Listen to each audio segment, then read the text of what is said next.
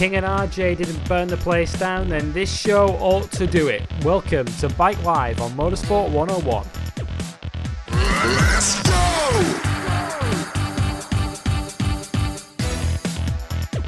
Yes, welcome everybody to episode 8 of Bike Live here on Motorsport 101 as we look back on the second round of the British Superbike Championship, which took place last weekend on Easter Monday at Brands Hatch on the Indy circuit, where we saw a brand new winner to the championship in Luke Mossey. We'll talk all about his breakthrough weekend and all the other big stories from the British Superbike weekend as Shaky Byrne made a return which didn't end in success and all the other big stories. We'll also look at the all the big news from this week. I admit there isn't a lot of it, um, but we'll also preview the upcoming Speedway Grand Prix season, which is just a week yeah, away boy. from starting. We'll also preview the third round of the MotoGP season, which is just days away at the Circuit of the Americas in Austin, Texas.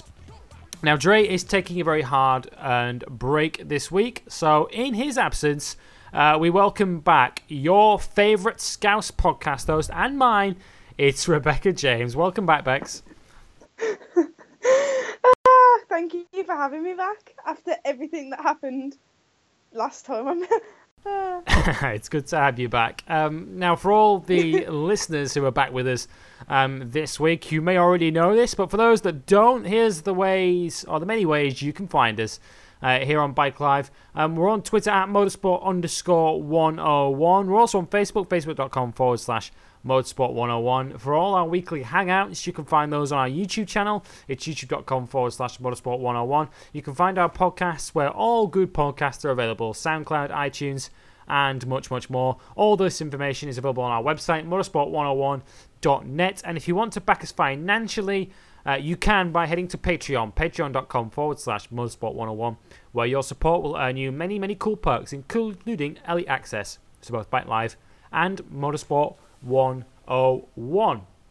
And now let's begin by looking back then on the second round of the British Superbike Championship, which took place on the Indy circuit at Brands Hatch last weekend. And as I mentioned a moment ago, a breakthrough weekend for one Luke Mossey, who uh, has kind of been the coming man, I suppose, in British Superbikes uh, in recent years. Um, I guess it's fair to say, Bex. I mean, he's been improving as the years have gone on. This win was coming, wasn't it?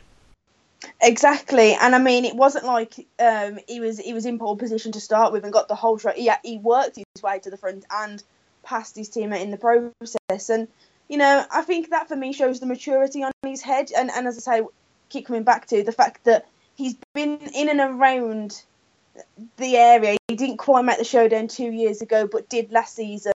Um, and he's kind of like all been coming together. It's been a, I don't want to say it's been a slow process, but it's been one. Of, it's been a process that rightly has taken its time, and it's and, and I reckon you know with with how long how young Luke Moss is, he's going to actually pay off from from you know the air and the tortoise race. It's he's going to be there at the top for a long time now uh, and now it's finally clicked for him. And I'm so so happy that he's finally got his first one, and uh, it's going to spice things up for sure.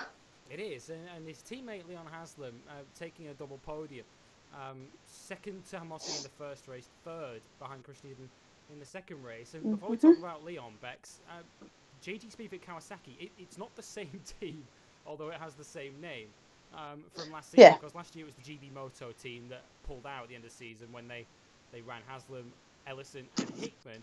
Uh, this is the Bournemouth Kawasaki team, the team that ran last season as the Quattro Plant team um, yep. in, in BSB, that are now running as JG Speedfit. The, the title sponsor moved across. Um, and they've won four out of four Becks. And given how dominant Ducati were towards the end of last season, that's quite a statement for Kawasaki to start the season with four wins from four. Oh God, yeah. As you say, the fact that it's it, it's on paper, it's it's a new team. Um, you know, you couldn't have asked for a better start for them. They've been absolutely dominant. And, and you know what? The other thing I like is that, as you just mentioned, it's not just their one main rider winning all four races. The fact that both riders mm. have split the race wins between the two. And I think that's going to be absolutely paramount when you come towards the end of the season and the showdown because you're not just going to have one guy as the main hitter. They could have both riders going for the title. It's going to be a straight out and out battle. It's not going to be the fact a case of your team might having to help the other one win the title. These two could be fighting hammer and tongue to, between themselves for the title. And you know that's a that's some mean feat from Kawasaki to, to be in a position and get themselves at that level at the start of the season, not just for one, but for both of their riders. Both of their riders that are at different levels as well, and different stages of their career. You know, Leon Haslam's been around the block a bit. He knows, you know, whereas you know Luke Moss is sort of on the rise.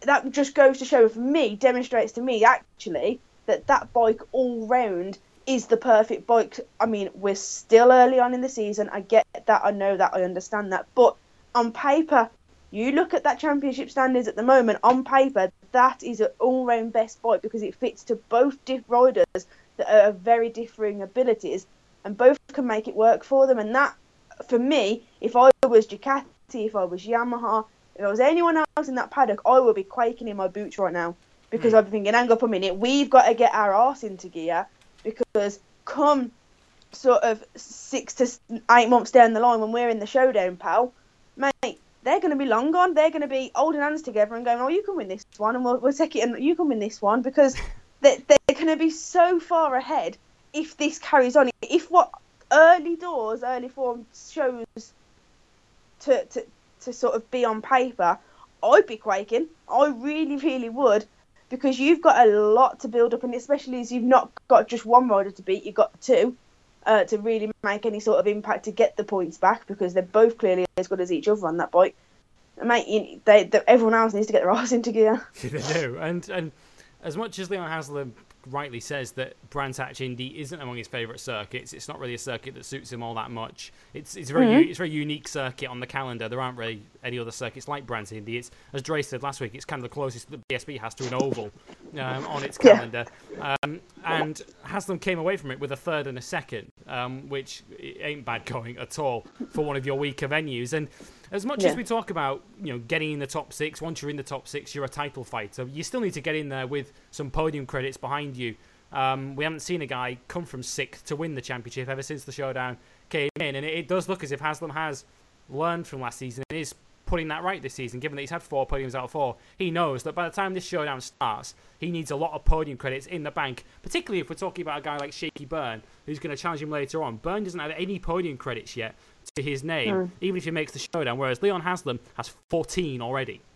Yeah, I mean that's the thing with the way the showdown format is set up. You know, it's not just based on on the points you can get. You've got to be. You can't just be consistently sort of finishing fourth or fifth because though that mm. might get you sneak you into the top six, you're straight on the back foot as soon as you're in there. You need to make sure that you're constantly getting the podium points, uh, uh, podium credits in that are all going to add up. And I think that's what the, the beauty of the showdown is actually is that it does reward you if you're. I know it's. I don't want to say like it's being boring, but for, for the way that for the showdown to really work, I think they had to give the extra incentive, the extra little bit of reward. Um, when for, when you get into the top six, for, season, yeah. exactly.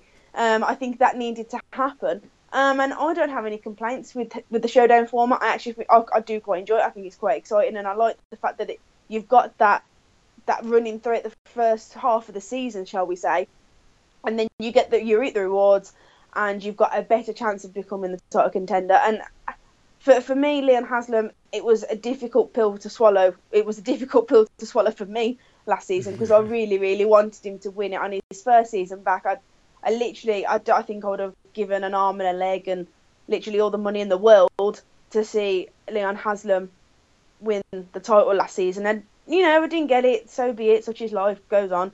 But if I can get to see it this season, I just want to see that. You know, I just want to be a part of that. And if I could be at the latter end of the season this season, Lewis, if oh wait, no, I can't. And you'll find out as to why later on in the show. I've just realised yeah, I'm getting I so about, ahead of myself and excited. That. Um, yeah, we'll, we'll um, get to that um, later on. Yeah. You might we'll be otherwise engaged uh, at that point. Um, Possibly. Um, in, a, in, a, in a very part of the world. Um, but um, but yeah, Leon Haslam then leads the championship by four points um, from from yeah. Mossey at this early stage of the season. Um, are we having a bit of a Maverick Valentino kind of scenario here with, with these two? Because a, a lot of people, and I don't think either of us were among these people, um, but a lot of people said that you know Maverick's going to be the sort of the understudy to Valentino early on. He's the younger rider, and he'll eventually take over when Valentino moves out of the team. Mm. Um, we didn't subscribe to that, but I know a lot of people did.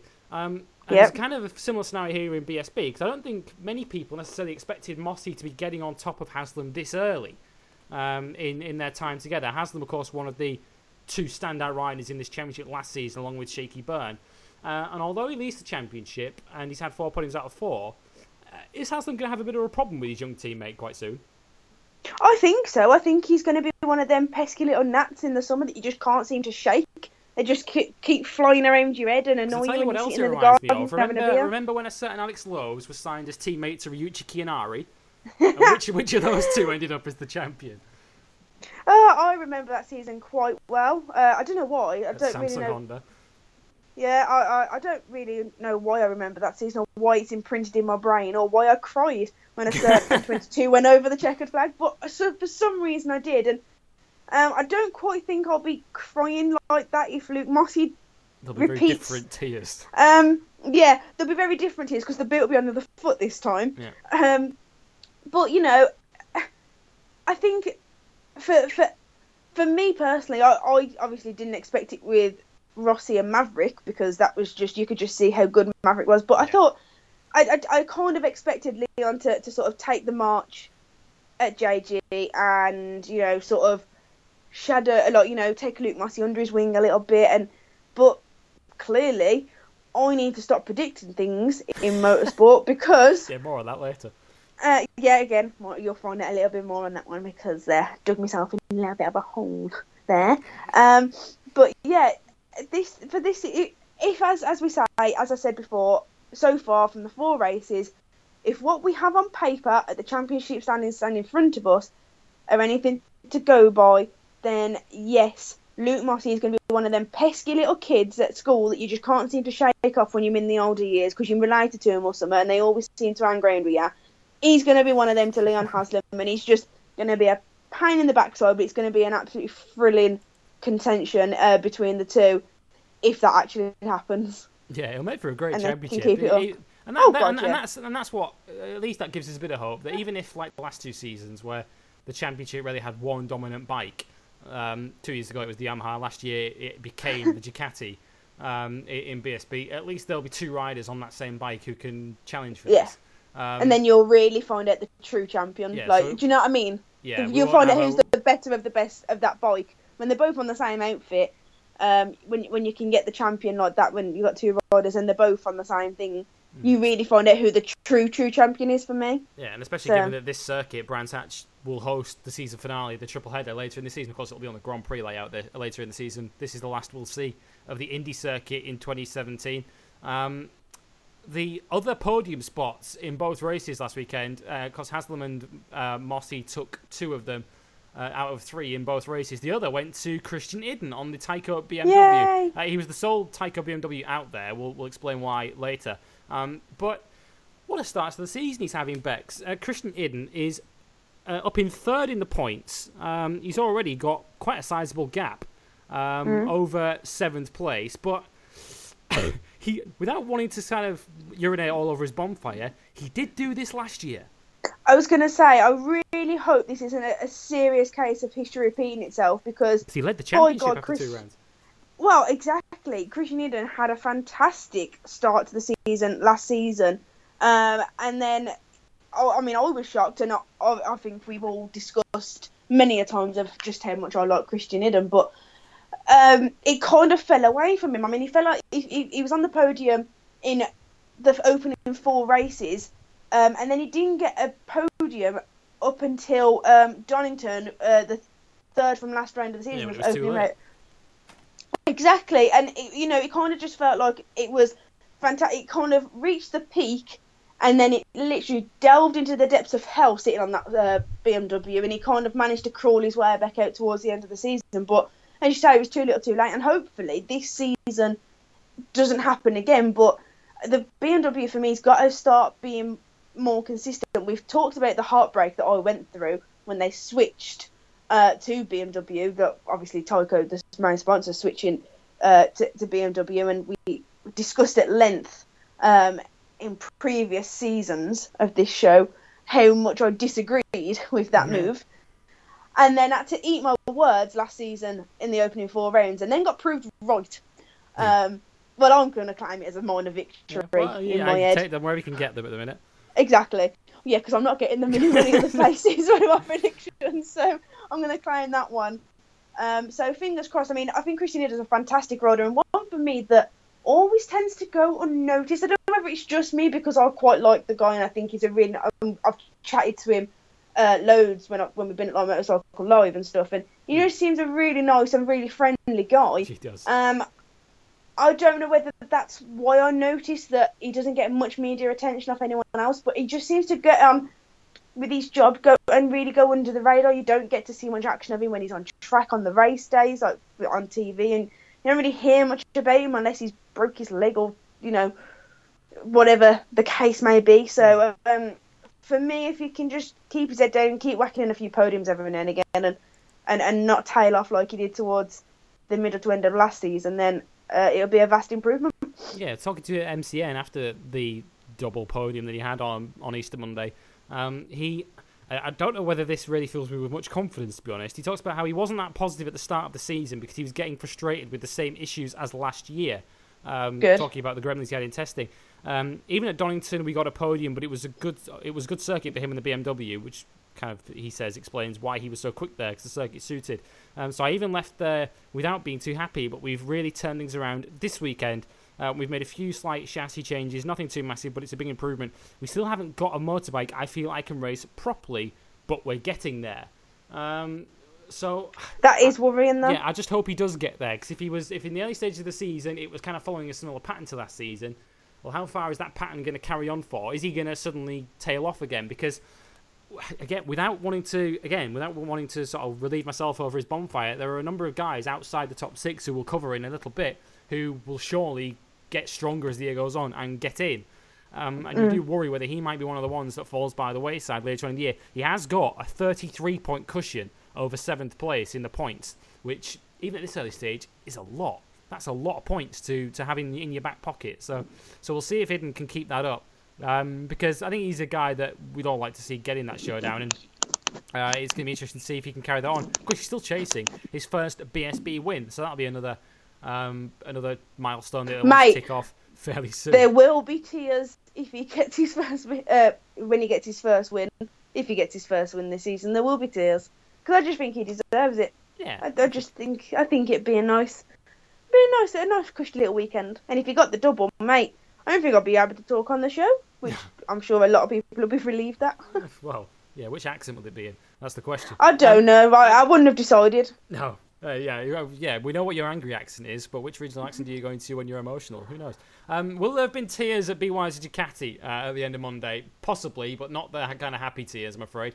Um, given what happened in race two, race one kind of went all right for Shaky Byrne on his return. Of course, he didn't race at Donington a couple of weeks ago because he crashed at the Craner Curves in morning warm up and picked up a concussion, um, which meant that the organisers, quite rightly, pulled him out of there uh, and told him that he wasn't racing for, for the good of his own safety and health. Um, but he did race at Brands on the Indy circuit, qualified on the second row, and then finished fourth in race one. Kind of fell victim of being in the wrong group, really, uh, in that first race because he had the pace to run at the front, but got detached from the leading group early on after a bad start.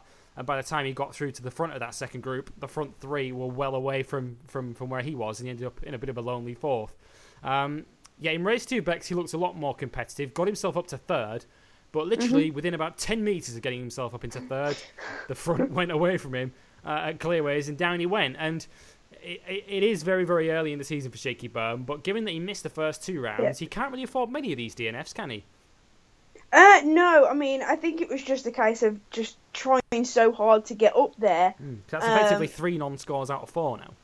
Well, well, exactly, and you know what that means? We've got a race on our hands, and uh, I don't mean to say. anything. I'm trying to find the right words, but you know I'm not very good with English, and I just tend to say things and then think about them, and it just always ends up making me look bad.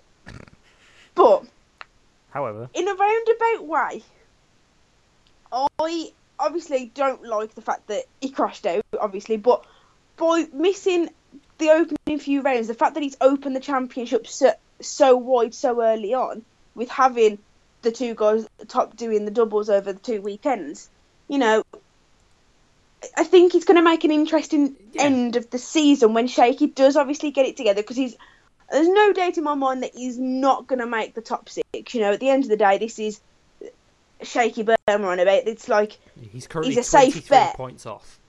Exactly, but normally, I when Shaky Byrne wins left, right, and centre, I, I do tend to get a little bit bored because for me, it's not like when it's in what we've got in World Superbikes with JR winning most races. We still have a fight for the race, I think, because there's so many other manufacturers that are so close. But towards, you know, over the last few seasons, as you say, there's been one dominant bike and they just kind of ran in the wind with it. You know, I do find myself yawning a little bit, and I think that's what's going to make it good this season. And if the likes of JB can come good, we'll come on to him in just a little bit, and some of the other guys, the fact that we've got uh, new blood coming into the season, actually doing quite well so early on, it's gonna make it a really interesting finish. And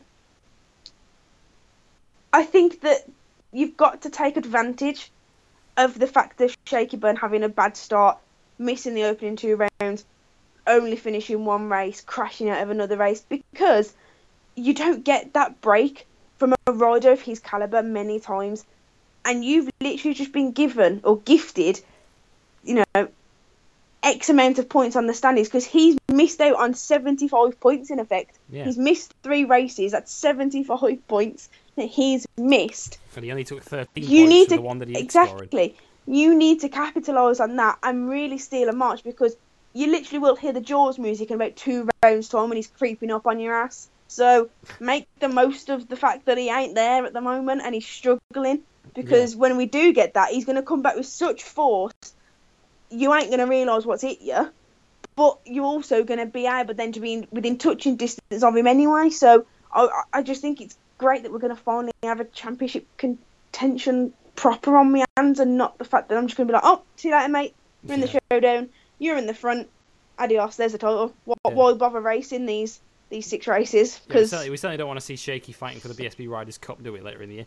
Um, he he um, he uh, said after the weekend. Um, this is a great little snippet from Shaky after the weekend. He said, if I looked at the main championship right now, I'd probably slit my wrists. Um, but I can't sit here thinking if I make the showdown. If I went racing to make the top six, we shouldn't even be here. We'll get it in that top six. We'll do some winning and recover some podium credits ready for the main showdown in the when it starts later in the season. There's a long way to go. Um, so oh, Shaky yeah. is very confident. In fact, he sounds convinced that he's still going to be in the top six um, come later in the season. But what is interesting is that one of those riders that we mentioned who's there to be shot at uh, if Shaky does get in the showdown is his teammate because Glenn Irwin is currently sixth in the championship. So at the moment, Be Wiser Ducati have a man in the top six, but it's not Shaky Byrne. Um, so um, that might be an interesting kind of dilemma for the team later in the season if um, if Irwin's defending one of those showdown spots from Shaky, um, who's coming on strong later in the mm. season. Um, yeah, that might be a little bit of a dilemma that they don't really want to deal with.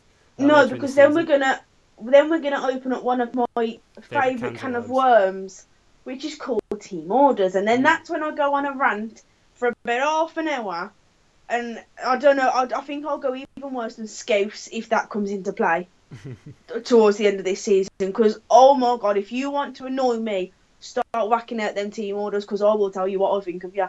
It really grinds my gears. Yeah, speaking from experience, uh, she's not joking, listeners. Um, anyone who knows how the uh, 2014 World Superbike finale panned out with Tom Sykes and Loris Baz knows that. Um, but but anyway, um, back to BSB. Sorry, on a um, brighter note. on a brighter note, well, Glenn Irwin, as I say, he's in at the moment. He's sixth in the mm-hmm. championship. Mm-hmm. he crashed literally two minutes before Shaky at the same corner uh, in race two. Um, when he was running just behind that leading group in fifth, Shaky was running third when he fell off. Um, so Be Wiser Ducati saw a lot of championship points disappear into that same gravel track uh, in race two. Um, one of the big beneficiaries of those two crashes in race two was Josh Brooks, um, uh, who Bex alluded to a moment ago. Uh, only 10th in race one, but with those issues in race two for guys ahead of him, he climbed up to fourth um, on the Anvil Hire Tag Racing Yamaha. And although he hasn't necessarily had an explosive start to the season, Bex, um, Mm. Can he have too many complaints? He's fourth in the championship at the moment. Well, I'm going to get the tissues out because it still pains me that he is back here for one. And Yes. I'm going to explain as for why because I've only been on this show once so far this season, so I don't, I don't think I've had my say because I can't really remember if Vent, I've got into Vent. Right. I don't think we got to see the real JB at all last season, and it really frustrates me that he didn't get a second bite of the apple. I think it's downright disgraceful that he's had to come back to the BSB because, no offence to this series, but I honestly, honestly believe he could have given it a fair crack of the whip at World Superbikes and actually made a career for it in there. And it's, you know, like I'm not, I'm not knocking the BSB series at all, but I just don't think he got a fair roll of the dice at all. And when you think of what's happened to his former teammate of when he was in that series last season, then it really does make me blood boil. Um, but hey ho, we're still getting to watch him race. As you can probably tell, he's one of my favourite riders. Oh, Um, you don't so say. I'm still getting to watch him. No, no, I don't at all. I did not get excited on Girly Screen when I saw his bike at Autosport at all. No, you didn't um, take about 10 pictures of it. No, from every which way angle possible, standing there staring. And including the one with the uh, the second star on the front of the bike that Yep. hasn't been coloured in yet. Oh, mate, if the only person I think I would want uh, Leon Haslam to lose the title to this season would be Josh Brooks, and I swear to God, if it's them pair, round three, Brands Hatch, the end of this season, going for it, winner takes all, I probably won't be able to watch that race. I don't know. I won't have any fingernails, toenails. My mates won't have any fingernails left. I will literally be on the edge. I would look, be an emotional wreck for every single one of them laps. Probably make a lot of entertaining tweets. Um, but I will be in the middle of the Black Country somewhere in the West Midlands, crying into a pillow, just making sure that at least one of them's made it home, so they can, at least one of them can have the title. It'll be a bittersweet. But for me, for Josh Brooks, yeah, it ain't been. uh, he can't have any complaints about the start because when we were talking off air at the start of the season, when the announcement came that he was coming back and he was going to be uh, with Anvil, I had my reservations. Even as the massive Josh Brooks fan I am, I, I I'll be honest, I did. I didn't think it'd work out. I didn't think it was it's not the a, right it's not a team we're used to seeing race at the front. exactly. And but I went and watched Fast and Furious Okay. twice. And then uh, there's there's a point to this story. Twice in two nights. And as Vin Diesel says, it's not what's under the hood, it's who's behind the wheel. And it's not what's in that engine, it's what's riding the bike. And Josh Brooks can ride the back end of any bike, no matter what, because he proved that on his day, sort of last season. And that's why it's annoyed me that we didn't get to see the best of him. No, but on occasions we got glimpses of what he can do, and that bike weren't fit for him last season. It weren't fit for that championship last season, and he still rode the back end off and got some points. Still finished above his teammate. So you know what? This season exactly the same. And in the words of Vin Diesel, Brooks can make it work because he's got the he's he's got everything about him. Uh, he's still fourth in the championship.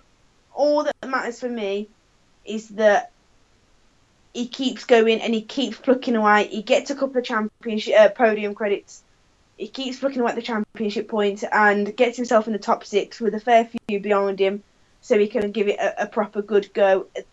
He got dealt a really crap deal, if I'm honest. Um, Hmm. But the Aussie spirit never dies, and you'll also know that I, or learn across the, the length of this season that I'm a big Aussie fan as well. Um, sorry, all my secrets are coming out tonight, and you know he- he's gonna hopefully he'll make the best out of a bad situation. Fourth in the championship, he's got one podium out of three, and he's the top Yamaha at the minute. I ain't arguing with that. I think that's a great start. Yeah, yeah, and uh, because I'm thinking back to his championship year of, of 2015, he wasn't exactly up the front at the start of that season, No, was he? he didn't start great. He, he got stronger as the year went on. So I guess Yeah. the hope for, for Josh Brooks is that he does the Yeah, same he- this time. He just went on that run. He went- He went on a tear, didn't he? Sort of from mid-season where he was unbeatable. So yeah, it, whether he does, I'm not sure he'll do that this season, but he, I think he'll certainly get better as the year goes on. Um, Don't 'cause- make me eat your hat as well, Lewis. Like, because I made Dre eat his hat. Like when, like, not last. Was it last season or the season before? I can't remember. I think it was the season before, wasn't it, with the Scott Redding podium? Yes. Um, and I should Dre up then. So don't make me. If Josh Brooks goes on that one of them tears again this season, I want one of them pho- similar photos on Twitter of you eating your hat too. Yeah, yeah. Good luck with that one. Um, but, but, but no, the point I was the point I was leading up to um, was that the, the, the teams that are going well at the start of this season, or the teams and riders, are the ones that have benefited from that kind of continuity from last season. And Haslam and Mossey are both on Kawasaki's as they were last year. Iddon's on the BM as he was last season. Um, and they've had a lot of the podiums. And Glenn Irwin, who had a podium um, back at Donington, is another one who's benefiting from the same team, same bike as last season. So I think there are a number of team rider combinations that are still sort of finding themselves, if you like, at the moment in, in 2017. I, I think Josh Brooks and, and Anvil Hire Tag are one of them. Um, mm-hmm. So um, I think he'll get there as the season goes on. Um, he made the point that they started the weekend with a very a bike that was very very difficult to ride. Um, so he's taking the positives from where they are. He says he wouldn't change a thing uh, on the bike. We just need to work a little more on the rear suspension. We're really close. Um, and that's the thing at the moment. BSB is so close that if you find a couple of mm. tenths a lap, that can take you up four or five places in in, in any race. So, yeah. um, so Josh Brooks certainly has a lot to be positive about. Um, as Bex mentioned, he is the top Yamaha rider in the championship, and the main reason for that, I suppose, is how badly James Ellison's Monday went. Uh, because yeah. he because he looked like the man to beat on, on Sunday. He took pole position, set the fastest ever motorcycle racing lap of the Brands Hatch Indy circuit, a 44.7 uh, in Q3. Um, no one had ever done a sub 45 second lap before before this weekend. Um, so Ellison taking pole with a with a lap record, and then this is this is kind of James Ellison in a nutshell, isn't it, Bex? Because of course he was so quick, put it on pole, led race one, crashed out of race one, nosed the bike into the gravel trap and into the wall, and the bike was so badly bent that it wasn't properly fixed for race two. And Josh uh, James Ellison leaves Brands from a weekend where he could quite easily have taken 50 points. He left with zero. Yeah, it's good to see that you know not everything changes. Mm. Um, it just just seemed to be the one thing that annoys the life out of me. And I, I mean, for me, last season, James Ellison was probably one of the riders of the year. I really, I don't think there was one race with him in it that I didn't enjoy. Um, you know, he didn't finish a few of them, but mm. yeah, true. That that be aside, you know, Taylor. the ones that he, yeah, he, he he is, he has got the entertainment factor, and it is sheer heartbreak that we've got to that point again. And as you say, like we could instead of I mean I don't want to take anything away from Luke Mossey, but instead of saying that you know this this young kid that's coming up with JG uh, has got the double, we could have been on about James Ellison with that, and it'd have been completely different kettle of fish. But I'm sure he'll turn it round. You know, he is consistent. That is the one thing I'll say about him is that you know nine times out of ten of what you're going to get with James Ellison. You, you know when he's on one, he's on one, and when you know when you're going to get a bad weekend, you're going to get a bad weekend. And it's just his luck, though, isn't it? Because exactly. it wasn't exactly a high speed crash. It was at one of the slowest corners no. on the circuit. It was down at Druids at, at turn two. Um, bike hits the wall, and he, he then got it. To, to, I'll tell the, the story of how this panned out for those that didn't see the action at the weekend. He he gets the bike out onto the grid for race two, and as he pulls up on the grid, um, and James Whitham's sort of nosing around trying to get an interview with him. He's, he's telling his, his pit crew that the bike doesn't feel right. That basically, any time he tries to tip it into a corner, the bike wants to stand up again. Um, and he's basically his sort of summation was that in the rebuild job, something hadn't been fitted right or something hadn't been um, fixed quite right. Um, so they were frantically sort of faffing around with the bike on the grid in the sort of three minutes they had up until the, the start of the parade lap, or the two parade laps they have because it's such a short track. He went round on the two parade laps and then boxed at the end of the parade lap because he just said the bike didn't feel right and he didn't feel that it was safe to race. Um, so it was the, it was the compound effect of not only crashing out of race one and losing 25 points, but he was meant to be on pole for race two because he'd set the fastest lap before he crashed, and that would have been a great shot at winning race two, and he never got to start it, um, which is just James Ellison's luck. And yeah. yeah, without wanting to sound be all doom and gloom with, with James Ellison Bex, we, we know it's going to be so competitive this season to make the six to get in the showdown. So when you're on a weekend where you've got a potential race winning bike, you cannot afford to come away from the race weekend without any points at all. You've got to bank. Them. Yeah. Them. Oh god, yeah, he, he has kind of shot himself in the foot. And you know the, the thing that really annoys me with with James Ellison is the fact that on his day, he can be a massive spoiler factor. Yeah. He will be the best of the best, and he will be untouchable. And he proved that with a lot of times he was setting at brands, and and that's the thing that really just makes you sit there and scratch your head like, oh, why do you never get the look of the green? Um, and and it really is frustrating for him. But I know he's missed out on 50 points and, and all the podium credits. I understand that. But I wouldn't get too worried about it early on because at the, if he can make the bike do that, then we're not going to say that he can't go to the next round and do exactly the same and pull out in exactly and another performance that puts him on pole, sets him the fastest lap, and you know he might bring it home next time. You know, it, it's one of them. It's difficult because it's frustrating that he's missed out on what could have been a magical weekend, but he's a good enough rider to pull it back. Yeah. Does yeah, that make all, sense? Yeah, yeah, it does. All, like I said, all I worry about with Ellison is is that you know big championships aren't won by the points you should have got. They're won by the points you, you actually did get. Um, so, so yeah. that's that's my worry with Ellison. Got... Is he is he going to be this strong uh, uh, a few other circuits uh, across the calendar where he doesn't quite have the same great record that he has because he's he's always been brilliant at brands. Um, eh, that's it's one of his sort of uh, well, yeah, prime he, circuits on the calendar. So he won the last two races of last season at Brands at the end exactly, of the day. He's, he's, he's, he's amazing he's so there. good there. So whether he's that good at, at Knockhill and, and Cadwell and etc., I, I, hope he is because if he is, then we you know he's another real threat to win this championship. The, as it stands at the minute, Ellison is currently ninth in the championship on 21 points. So he is currently, uh, count them up, he's 15 points off the showdown at the moment. Um, still so early, but it, it, it is going to be something we're going to need to keep an eye on um, as to which riders yeah. are in the top six and who are, who's trying to knock them out because there are a number of big names outside of it. Um, no Suzuki riders in that top six, and this new Suzuki Bex, um, new Suzuki Superbike, it's having a tough start, kind of like the Honda, I suppose, um, mm. in, BSB at the moment. Um, it's, it's doing great in Superstock. Richard Cooper winning uh, last weekend on the new Suzuki, but it's it's having a tough start with Sylvain Guintoli in BSB. Although Bradley Ray had a cracking race on it, and, and we're talking about Luke Mossey as perhaps the new blood that BSB needs. Bradley Ray at mm. 19 years old, taking eighth on that new Suzuki in race two, ahead of a lot of big names. He beat the likes of uh, John Hopkins and Sylvain Guintoli. Um, won an ex world champion, won an ex MotoGP podium finisher. He beat Michael Laverty. He beat Tommy Bridewell, who've both won BSB races. I mean, those are quite a few scalps that a 19 year old rookie is taking on a brand new bike. Yeah, I mean, just a point separates uh, Bradley Ray and Guintoli at the moment in the championships as it stands. And I know Guintoli's had a really difficult start to the season so far, but uh, you can't take anything away for, for, from what Bradley Ray did. And if you'd have asked me at the start of the weekend if I'd have thought that the kid would have got into the top 10, I'd have probably said, What are you smoking? Um, are you going to share? Because if you're going to be on Claire Cuckoo land like that, then I want to join you. Like, the, the, I did not expect that result, and, and that's no disrespect to him at no, all. I just, all. It's it's just one of those where you sit and you, you, you kind of, especially when you're at work, as much as like what me and you are, especially over a race week, and I'm lucky if I get one off at the moment. Um, and you're scrolling through the results when you're on your break, and you go, yep, yep, yep, okay, right. Uh, pardon, hang up a minute, and you have to, you, you know, you do that thing that old people do when they can't really see properly, and they move everything around.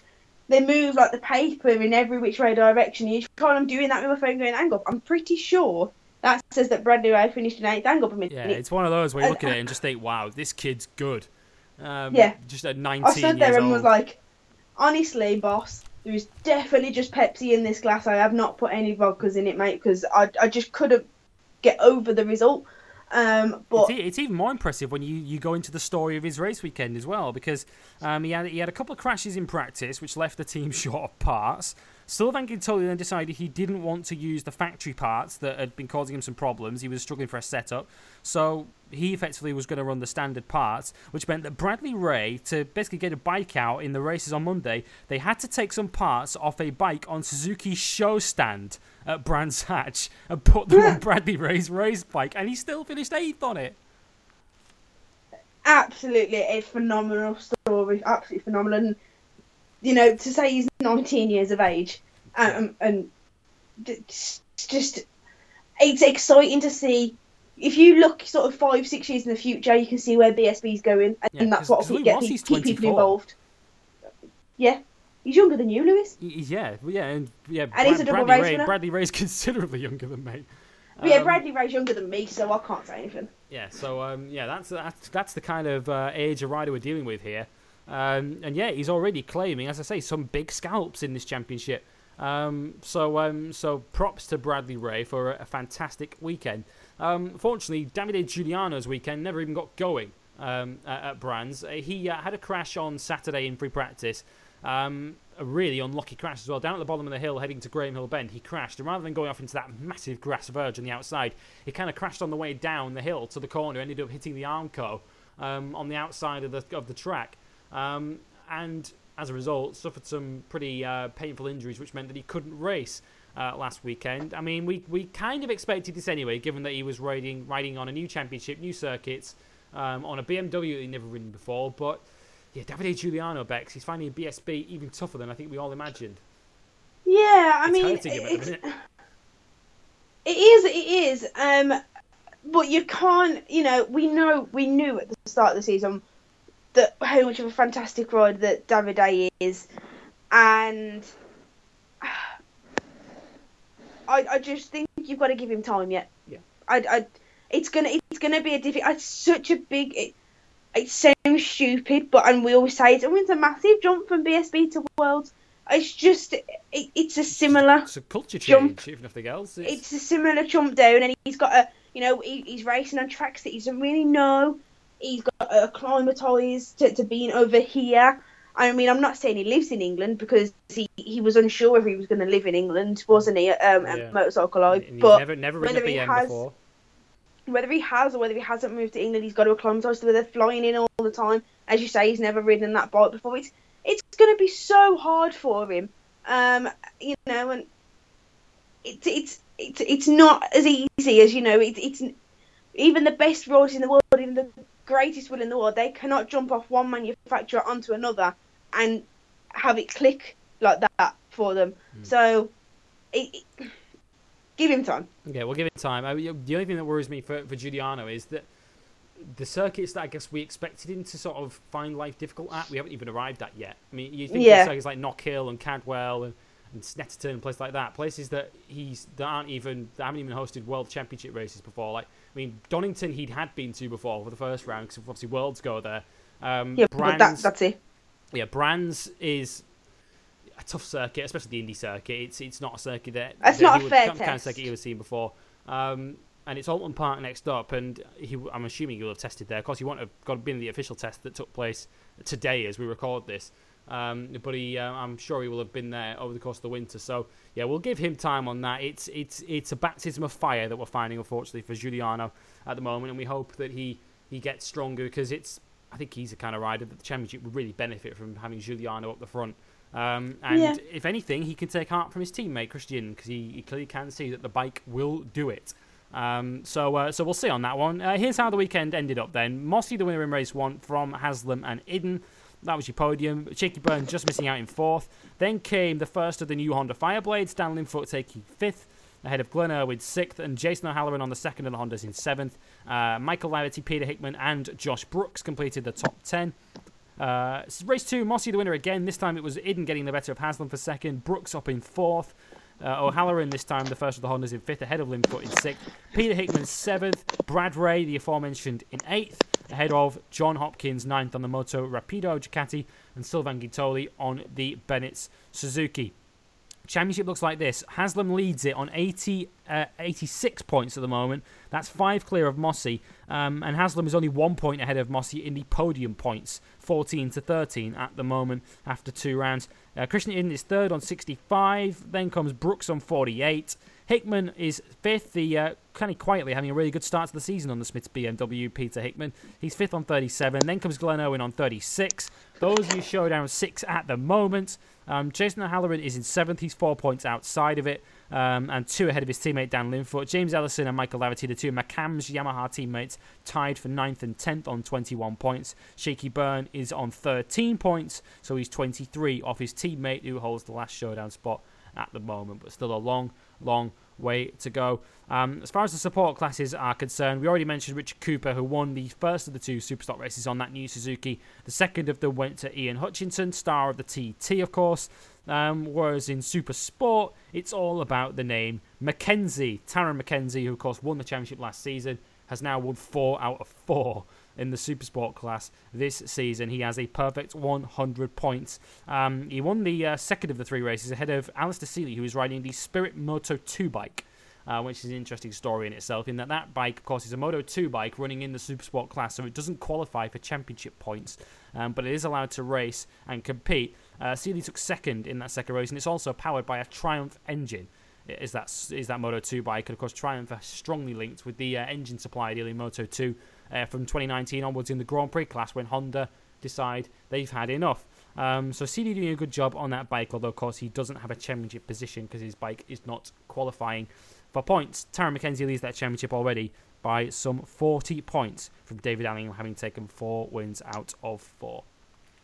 All right, now let's do the news, um, and not a lot of it this week, um, given that MotoGP is in the middle of two race weekends, and World Superbikes is having its first of many long breaks between rounds. Their return uh, in a week's time at Assen, um, and Assen is going to be uh, sticking around on the calendar, Bex, for another five years. Um, it signed an extension this week. This is uh, this is very dawn of this because, of course, they've done this a lot in MotoGP recently, where they've signed long-term extensions for a lot of its venues. And I don't think there is a single World Superbike fan that isn't happy to learn that Assen's going to be sticking around for another five years. Oh my god, no! I was so so happy when I heard the news. It's a massive boost for, boost for the sport. It is for me. It's it's in one of my top five uh, racetracks ever, all round.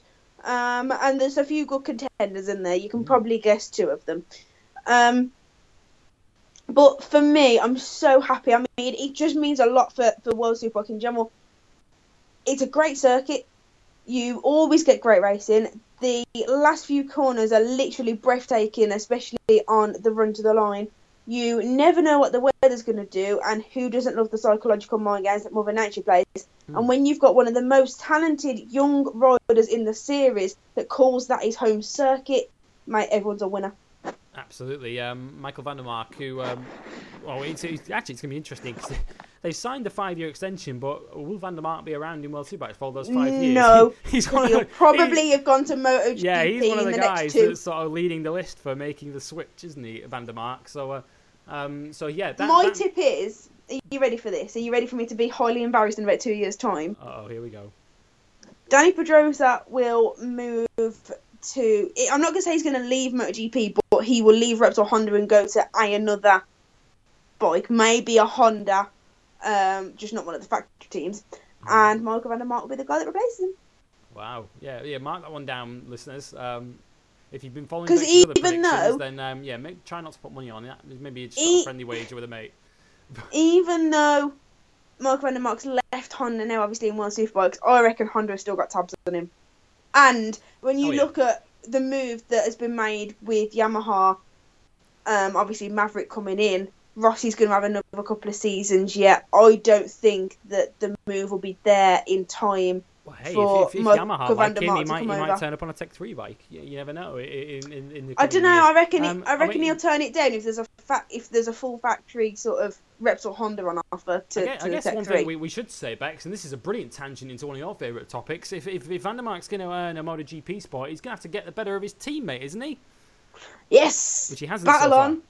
No, and that is good. Yeah, you haven't, you haven't had a chance so to talk World Superbikes on this show yet, so um, I haven't. So um, so what have you made of it so far? Particularly uh, your boy Alex Lowes. uh, boy done good. I've tweeted that a few times over the, yes. the, the, six races that we've had so far. Uh, yeah, what was it? I got off memory. Four, fourth, the sixth, and the thirteenth. Hmm. Off the top of my head, I think that's what we've had.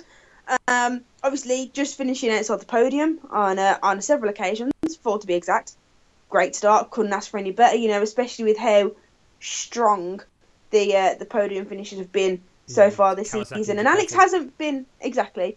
Alex hasn't exactly been that far off the mark when he's finished fourth. He's he's been in sight of the leading pack.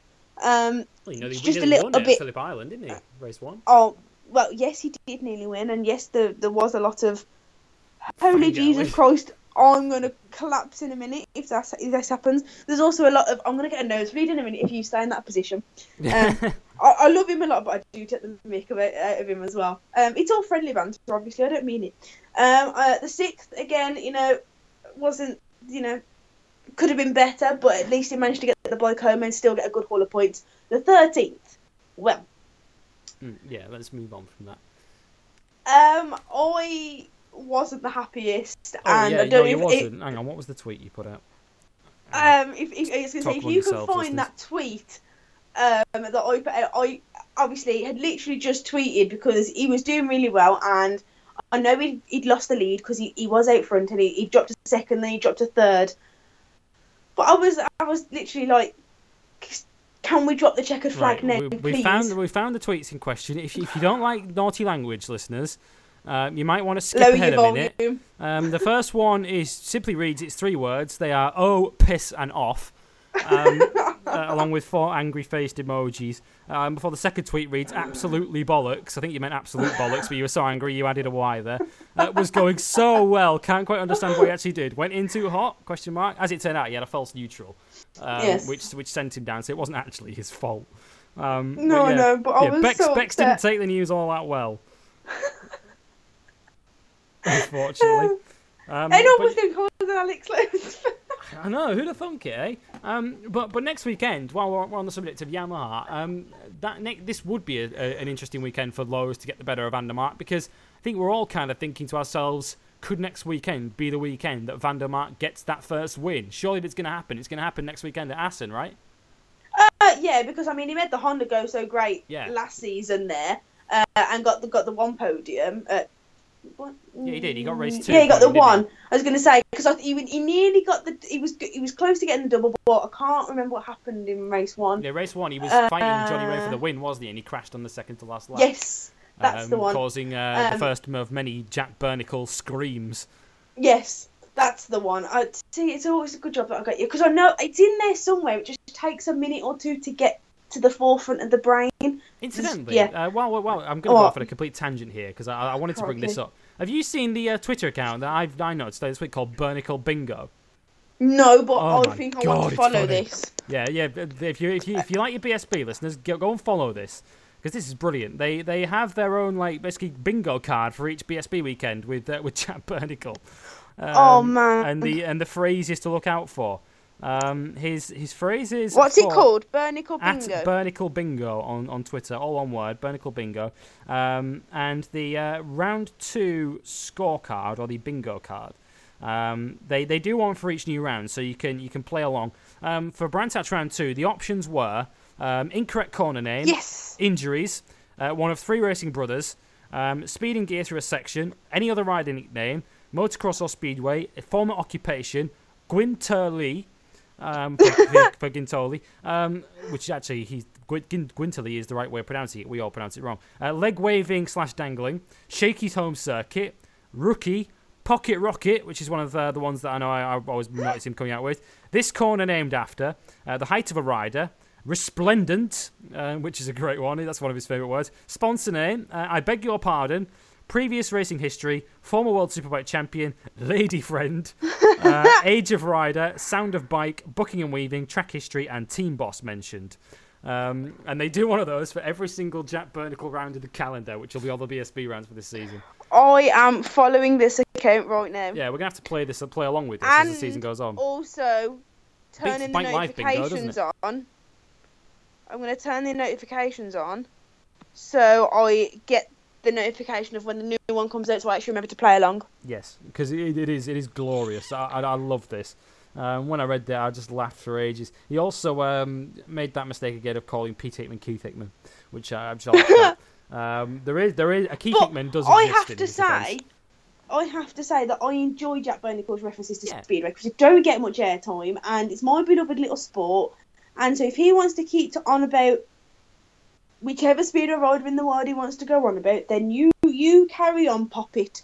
Hmm, Because carry at on, least it. it's getting a little bit of uh, airtime on Eurosport. yeah, and uh, 'cause just as long as Sky he have doesn't dropped miss, it, uh, as long and- as he doesn't miss uh, Alex Lowes from from grid positions, you're happy. That, Um, that, yeah, that, that's when I get a little bit upset with him. yeah, when I but- can but- quite but, uh, clearly see the hole on grid five, grid Yes. position five, Still and I'm going, go. Where? Where's Alex? He's not there. He's not lined up, and we're getting ready for for, for, for lights out. Where is he? And then Jack hasn't noticed it, and then we get on to lap three, ladies and gentlemen, and he goes, "Wait, where's Alex Lowe?" I'm like, "He did a bloody start. Where is he?" Yeah, it happened. It happened about 15 months ago, and she's still not forgotten it.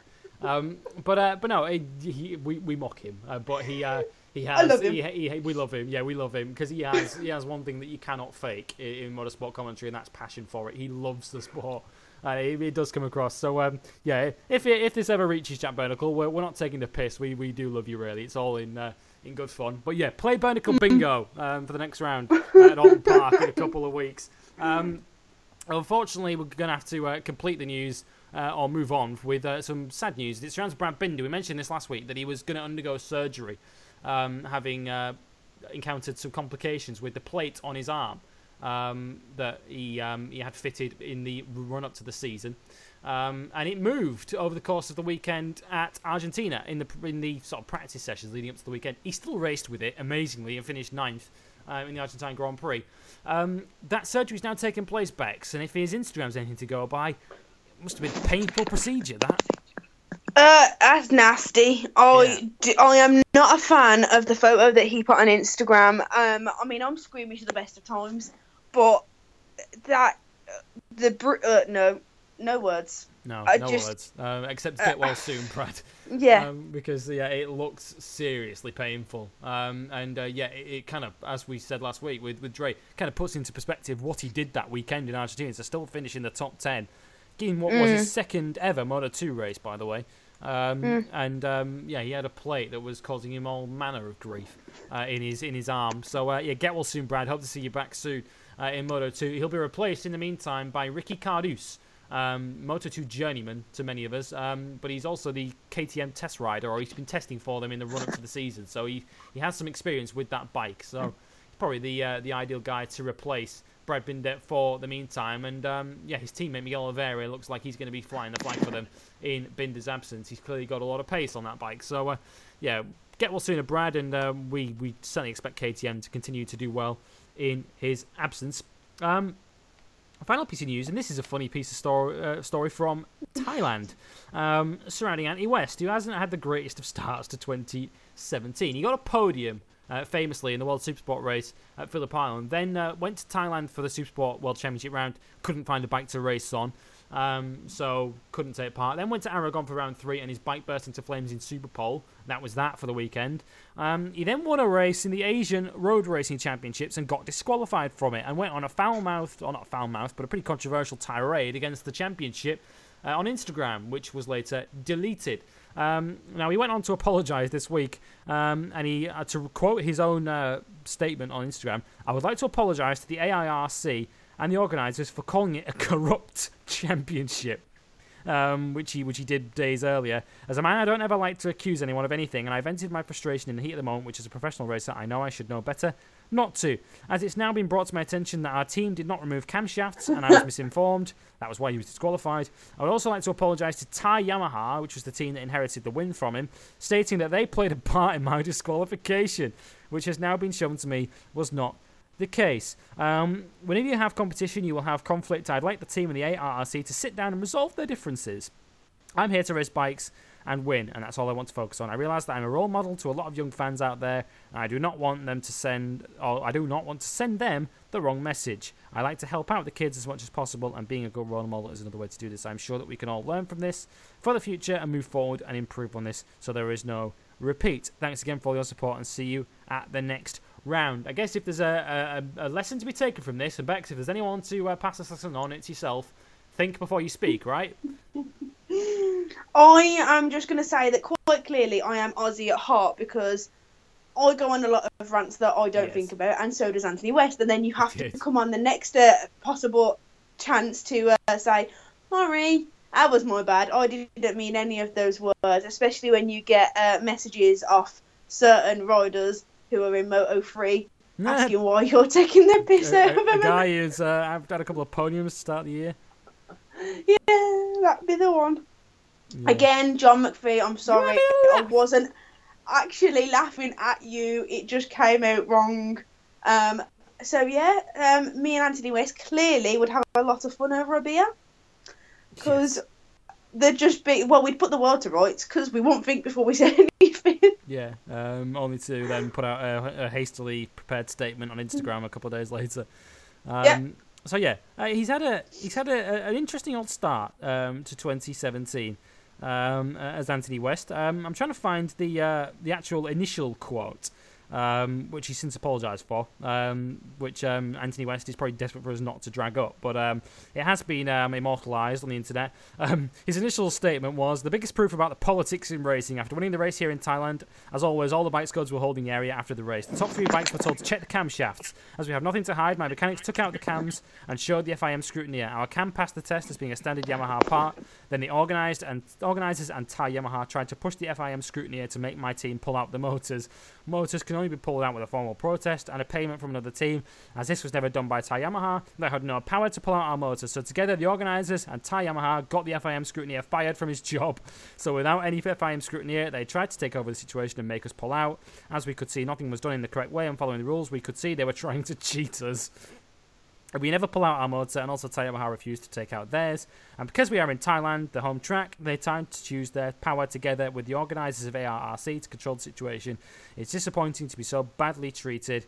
Um, just because we are a private team with no power. I won the race fairly. They are being bad losers and not following the rules of racing. Um, and as I say, wow. he went on to say, I'm sad to see that ARRC is full of this type of politics and will make a decision this week if I will continue to race in this corrupt Asia Road Racing Championship.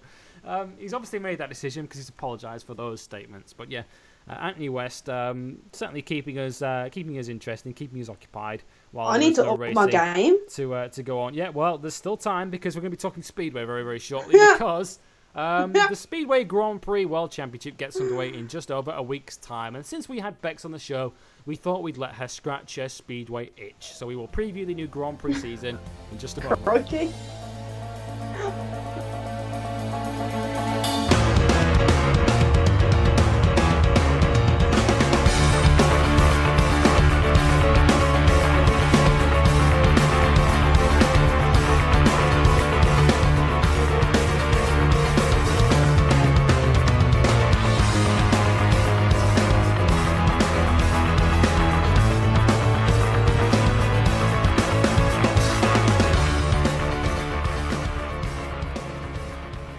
moment. Okay. back with us uh, here on Bike Live, and let's talk Speedway with uh, Rebecca James and look ahead to the 2017 Speedway mm-hmm. Grand Prix Series.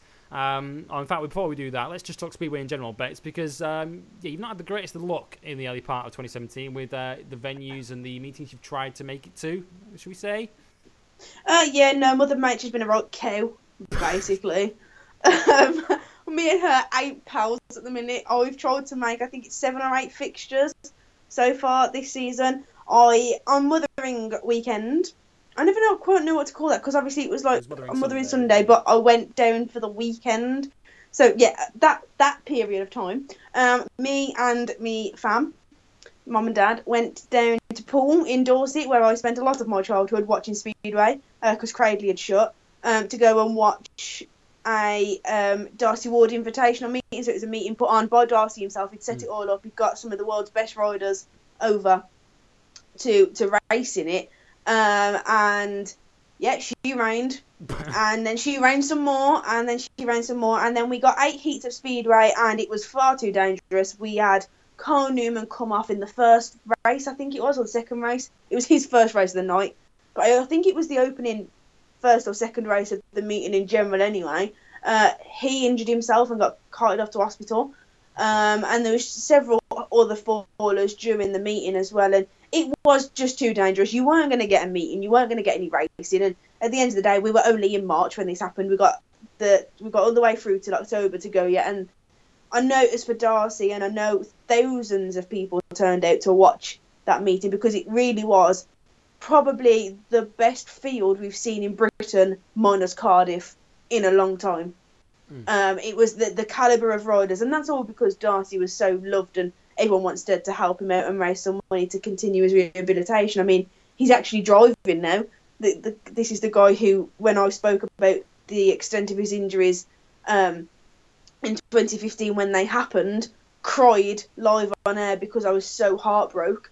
Uh, and you know, Well, I think if, uh, right, yeah, you did on, on this show. I, I, I have to say, it's, just to point this out at this point in time, if any, if there's any in this week of all weeks, motorsport has, has proven that it can, really can sort of pull together when uh, when one of its own is in need. And, and, and our Mhm. thoughts from everyone here on this show and on Motorsport 101 go to go to Billy Monger, who unfortunately has had um, both of his lower legs amputated after his horrendous Formula 4 crash uh, at Donington uh, on Sunday. Um, and the same happened for Darcy, really, didn't it? Um, yeah, he, he was a guy um, in, in a pretty bad state after what happened to him, and he needed he needed his the wider motorsport and motorcycle racing, in this case, community, to come together, and, and they came through for him. yeah, they did. I mean, it still to this day gets gets to the back of my throat. Uh, I just think what could have been Hmm. and what should have been. Um, and you know, it, it starts. There's still a long road for Darcy yet. Um, as he said in an interview himself, he there's more chance of him ever walking again than he than there will to, to ever open a, a packet of crisps because of the, the actual part of the spine that he broke. Um, as I know he's uh, paralysed from the chest down, which considering the fact that he now drives a car and he's learning to drive one of these cars, you know, it just puts it into in, into perspective that he doesn't have full control over his hands because he'll never be able to, as he says, open a packet of crisps again. But he is mobile in the sense that he can drive a car now, and that's all down to the money that everyone who I appealed to on Twitter, on this show, on Facebook, on everything that we did, um, and, and the wider community helped, you know, get the car for him. And it's a real shame that was that meeting was to end that way, but those riders came together to aid Darcy, who was seriously, seriously injured back in 2015, and you know there was no point putting themselves on the line.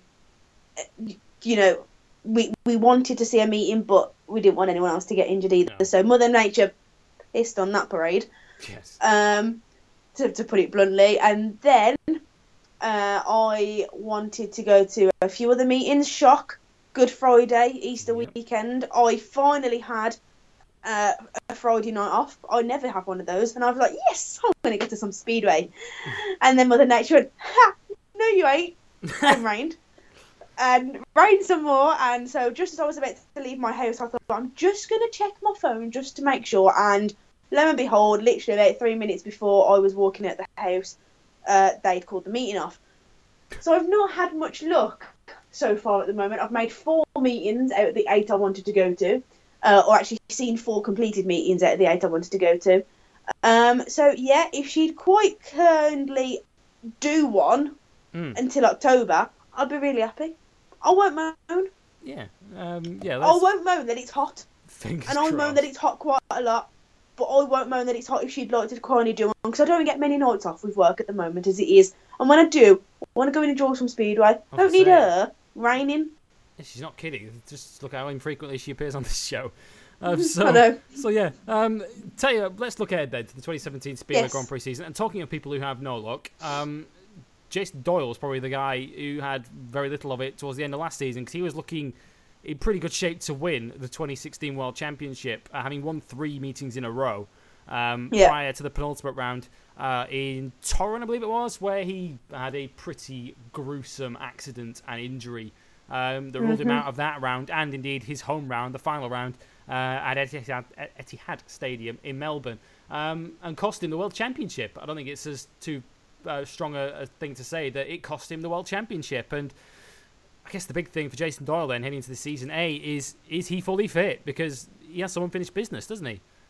He does have some unfinished business, and unfortunately, as harsh as it may seem, um, that be her racing goes at times. Yeah. You know, you can't do anything about the fact that he was giving it his all. He'd come on an amazing, amazing run, and had put himself in prime position to take the title. Um, and unfortunately, you know, in this sport, for some reason, he chose to ride a bike with no brakes, and it came and bit him in the ass because Hmm. he had a, a nasty, nasty crash. Thankfully, he, Was it punctured lung he, he suffered, yeah, amongst other things? amongst many other things, there was a, a few broken bones in there. But in, in the long and short of it, he's, he's still okay and he'll be able to compete this season. the thing for me with Jason Doyle is that he was such a late bloomer. I mean, if I think back to sort of like four years ago, he was barely a heat leader from off the top of my head in the Premier League, which is sort of the sec.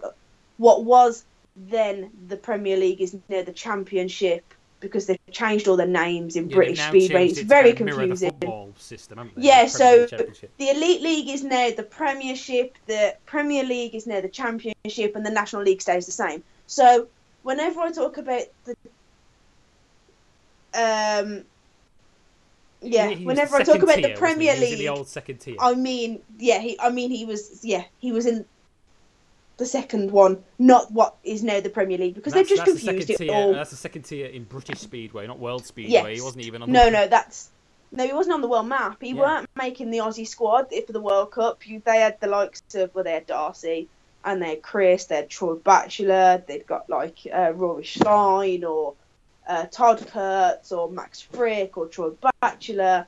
You know, Jason Doyle was not even a pinprick in the Aussie uh, the Aussie scene at that moment because he he just wasn't good enough. And this is when we're talking like you know he's 26, 27 years of age. Fast forward a few years, 30, 31, he's nearly about to win his first world title. And you're just like, whoa, hang up a minute, pal. Where have you come from? Hmm. Um, for one. And welcome aboard, finally, for two, because uh, it's about time he joined the party, because he's actually, a, he is a really good rider. Um, and I'm so glad that it it started to come along, and I really hope he can put forward a championship push again this season. Yeah, It's going to be so, so hard. yeah. He, so he sad, and I'll come on to as for why rounds. He won four rounds last season. No other rider won more than one. Uh, Yeah. Of course, he was the only repeat winner last year, and he won four Yeah. of them. Um, I so mean- uh, it was such a shame. He fell to fifth in the end in the points. Um, Yeah. The, the man they're all- However, Can I just say that, that goes to show he won four and he fell dramatically by missing a, a meeting and a half. Hmm. That shows to show how well the other riders did by consistently scoring high figures. They might not have won, Yeah. but Speedway is not like your Worlds, your MotoGP, your British. You don't get a set amount of points if you come first, second, third, fourth down. What you earn throughout the course of the meeting is what you you score for the night. So Ty Woffinden could make the final on 11 points, win the final. So not, okay, not be take the top scorer that night. I mean, not be the top scorer. Like, you know, you could have Jason Doyle that scored like 16, 17 points. Just depends on how it falls. If you get to the final and you could have scored like nine points and managed to get to the final, or 11 points, like I say, managed to get to the final, win that, you're the overall winner. You get the gold trophy. But you, you might have finished last in the finals, the top scorer on the night. And that's how Speedway Grand Prix works. So I know Jason won like four Grand Prix, but the other guys were so consistent with the big point scorers. That's why he fell so dramatically in just a meeting and a half. Mm. So you know that's not taking anything away from him. That's just showing that that's how it, that's how it works for anyone that, that doesn't know. So yeah, I wanted to kind of explain that. Yeah, he is the man that everyone's shooting at, I suppose, um, for for 2017. Is Greg Hancock at the, the ripe old Yeah. age of 78? He's he's still going strong. Um, well, he's not actually. He's 46. Um, but he's he's he's still going strong. Four times world champion. Um, Yeah. And we were talking about this off air before we started because I'm, I'm uh, my knowledge of speedway is is limited. Bex is unlimited. Um, and yeah, he's he's still a couple away from matching the all-time record. And Yeah. Given that he's proven already, Bex, that age is no obstacle for him, um, he might have that record in his sights soon. I think so. I mean, Greg won his first ever world title in 1997. Um, he then won his second world title in 2011, his third in 2014, and obviously his fourth last year. 20 years Um, since his first title. Yeah, I mean, it's incredible. It really is incredible. The the longevity that Greg Hancock has had will never ever be beaten. He's only missed, I think it's two Grand Prix since the Grand Prix format was installed in 1995 because they used to have one-off world final races where the world champion would be crowned on a one-off night, and obviously then we came to the Grand Prix format where we I think it was 95 or 96 it got installed where you'd have I think you started off with six over the course of the season. Obviously that's now developed onto the, the, the massive season that we've got now um, I think over that course Greg's missed two and that was when he had that nasty smack that we talked about him and Iversen Yeah. and Greg um, shot his hand between the rear mudguard and the wheel of Iversen's bike and ripped all the fingers and tendons and skin and everything else off. Um. And that's the only Grand Prix he's ever missed, um, which is a shame. But that you know, no, obviously that record's never going to be broken. But the amount of time that he's been in the Grand Prix series from when it was brought in is never going to be broken. Even no one will ever go as long as Greg's gone at the top level. And the fact that he's still showing the kids what to do, he's still winning world titles, he's still as quick as everyone else, still winning Grand Prix on the night. You know, mate, there's just no stopping him. And I actually wrote a column about Greg, um, shock, in the Cradley Heathens program, uh, and just said that I think I started it with um, you can't teach an old dog new tricks, but when your tricks are taking you to the, top of the world, who needs them anyway? Hmm. You know, it's just there's there's no point in him doing anything that changes the way he trains, the way he sets up for a season, whatever he is doing and whatever he has been doing for the last 20 years. Obviously, keep doing it because in the last six years, it's brought you three titles, so it's working. you know, you know what I mean? Um, and that that's the thing. So many riders in speedway at the minute, and it's it's one of these that really bugs me because I, I obviously am a Cradley fan. Um, I, I, I like Poole and I watch Poole, but obviously I've been brought up in the Cradley area, even though they haven't been around long. Well, I've you know been watching it because they shut when I was two. Um, I see so many riders in the National League that that walk around thinking that they own the speedway world, and I'm like, mate, your name's so and so, and you're lucky if you stay on for four laps and score three points in a meeting.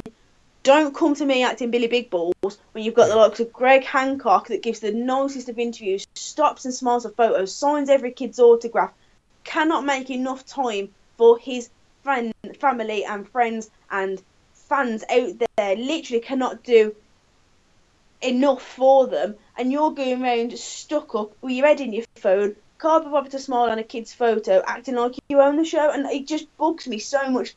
He can teach so many kids a lesson, um, if only they'd listen. You know, um, so I just I'm looking forward to this season. If he can win five, um, gosh, Yeah, what do you call it? what Pre-show? could be? Uh, the, the strive for The five. strive for five.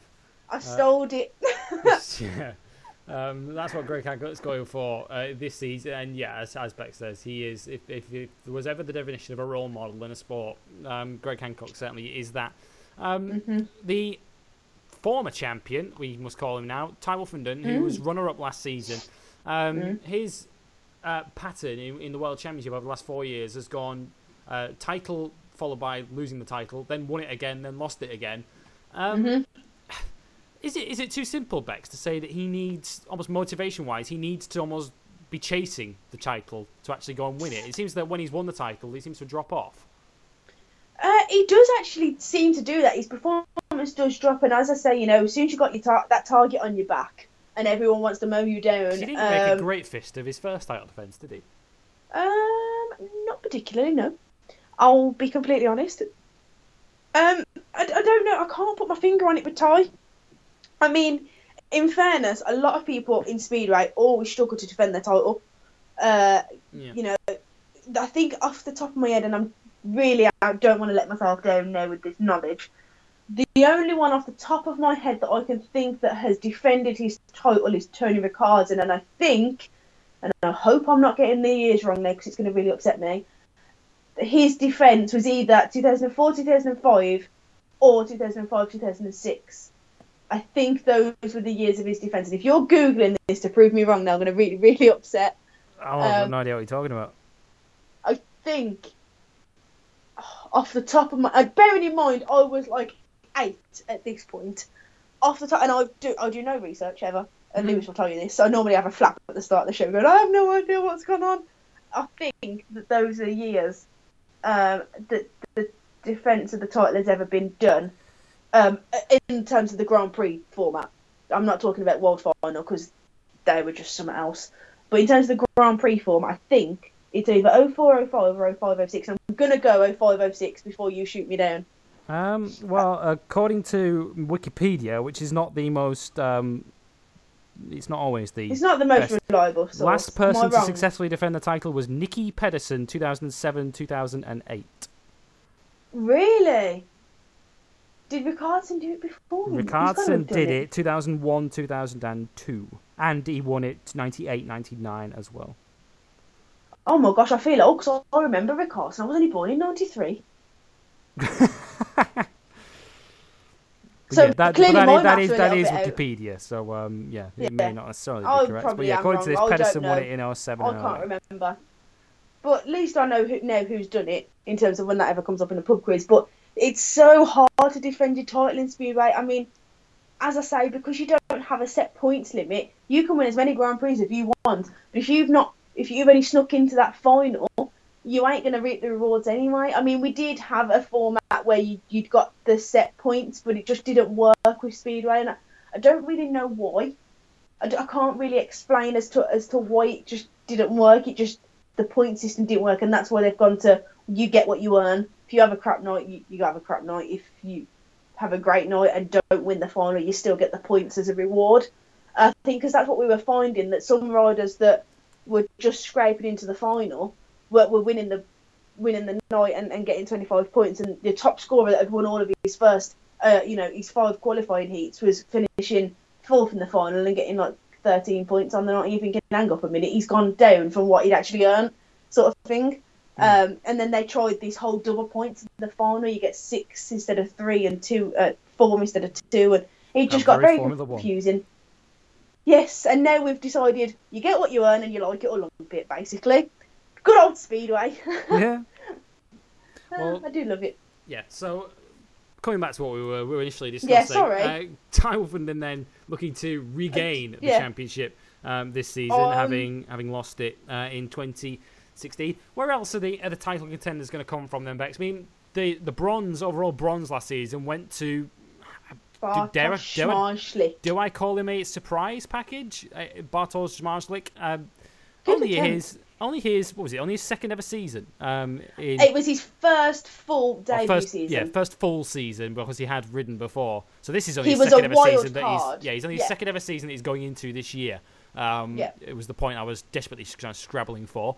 Um, but he's is a title contend is a title challenge beyond him this season, or can he actually? Not a chance.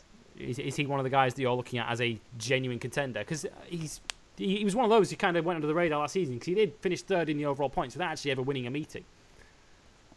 Honest to God, Bartek Zmarzlik is probably one of the best riders on the planet right now. He is. Ah, oh, don't let me down. He is the youngest ever Grand Prix winner because he won the Grand Prix as a wild card the year before last. So he came in as a one-off hotshot kid on the night where, because that's what you get: 15 regular ride. Well, yeah, you get 15 regular riders. Your top eight automatic. Then you get your picks, and then uh, to make up the 16 riders you get on the night, you have a rider from that nation as the wild card. Bartek Zmarzlik won that Grand Prix in 2015 and yeah, become the youngest ever Grand Prix winner. For him then to come into the, the stage, uh, into the world stage as a full time, uh, I'm going to call him as a rookie because, in fairness, it was his rookie season as a whole and finished third. I literally, I think in the same program notes I said about um, I couldn't have been more surprised. I honestly didn't think he'd do that. I knew he's good. He makes the Polish World Cup squad every season without fail. 90% sure he's been a World Under 21 winner. He's definitely made the final, if not. Um, and he just he's just one of those kids.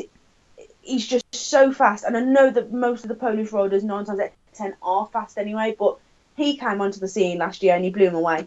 And I know he didn't win a Grand Prix, but I'm really sorry. He'd, he's already broke that, even if he wasn't, you know, a full-time Grand Prix rider. He's already won his first Grand Prix. He ain't got to worry about that. This season is either being consistent and finishing in the top three again, or moving up and getting either making it a total chase to be the out and out world champion, or, or finishing in second. If he finishes in third, I think you know it'll be a fair reflection. But for me, he's got to be chasing higher. He's good enough and he's fast enough to do so, and he's young enough to be Hmm. there for a long, long time. just to round up how last season's championship finished, Hancock was the champion by nine points. This kind of doesn't tell the story because, of course, as we mentioned earlier on, Jason Doyle didn't take part in essentially the last two rounds. He didn't score points in either of them. He crashed in his first ride of the penultimate round and then didn't race in the final round. Um, but Hancock won it by nine points from Ty Woffinden.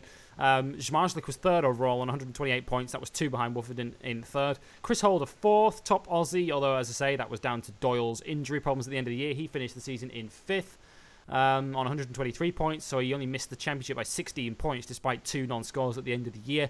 Um, Peter Pawlicki was sixth on 99, then came Antonio Lindback on 93 and seventh. Niels Kristian Iversen, who won the penultimate round at Torun, which got him in the end into the top eight by one point. Um, ahead of Maciej Janowski. Um, but fear not, um, if you're like Rebecca James, who holds a candle to um, Maciej Janowski and has a big fan of the man named Magic, because um, Janowski earned one of the wildcards for this season. The full lineup for 2017 uh, Hancock, Woffinden, Zmarzlik, Holder, Doyle, Pawlicki, Lindback, and Iversen, who we mentioned were in the eight. The top eight at the end of a season automatically qualify for the next season uh, of the Speedway Grand Prix. Um, but joining them this season will be uh, Matej Zagar, Maciej Janowski, Freddie Lindgren, Nicki Pedersen, motorsports favourite supervillain, um, Patryk Dudek, Martin Vaculik, and Emil Sayfutdinov. Um, Yay! Three, three substitutes. Um, are you celebrating because I said that right, or because you like him? Um, the three Um, substitutes. Bit of both. The three substitutes: Peter Kildemand, who won the opening round of last season, um, Martin Yep. Smolinski, and Max Fricke. Um, the, the calendar looks like this. We start, as I say, in a week's time uh, in Slovenia at Krško um, before the first of three Polish rounds. First of them is at Warsaw uh, on May the 13th. Then Latvia, uh, Pils on May the 27th. Uh, Prague hosts round four on June the 10th. Horsens in Denmark for the fifth round on June the 24th. Um, the um, Champions League final at the Principality Stadium gives way to the absolute main event at that stadium this season. That's the British British Speedway GP, um, the old Millennium Stadium. For those that haven't kept up with the change of name, July the 22nd. Um, Malilla in Sweden hosts round seven on August the 12th before Gorzów, the second of the three Polish rounds, on August the 26th. Um, the German round uh, in Teterow, September the 9th. Stockholm on September the 23rd for round 10. The penultimate round, as last season, is in Torun, um, where Jason Doyle will be hoping for a bit better luck this time, and we'll be hoping that he makes it to Melbourne for the final round on October 28th at Etihad Stadium, where we're very excited and giddy Rebecca James will be waiting to watch him. Won't you, Bex?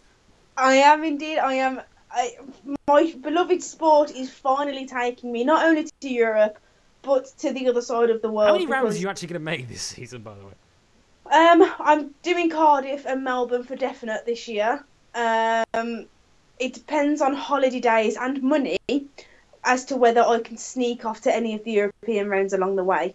Um, hopefully I can. I probably won't be going to Sweden because it's too expensive.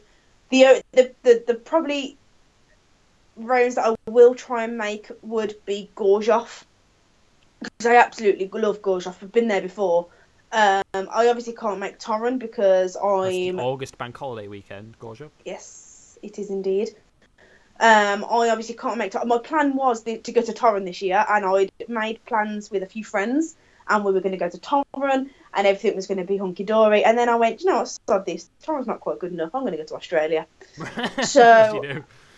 Um, I'm going to Australia for a month. I fly out on the first of October. I'm um, travelling at first, so I land into Sydney, do Sydney for a week, Brisbane for a week, Cairns for four days, Adelaide for three days, and then I go to Melbourne as my last stop for a week. And in my last weekend that I'm there, the Speedway Grand Prix is on, and I am going. Hmm. And if you listen to uh, Bex's last appearance on the show, you'll know that her arrival in Melbourne misses the Australian MotoGP by hours. Yeah, So, uh, so yeah, I didn't um, plan it very well. Yeah, so she's uh, so she's cursing her luck on that one.